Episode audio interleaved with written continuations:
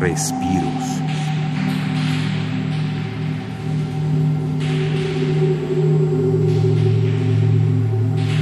El subarmonio canoide es un instrumento que escucha los rumores del mar y del viento, y de ellos derivan los acordes de su canto subarmónico, grabado en Bahía Magdalena, en Baja California Sur.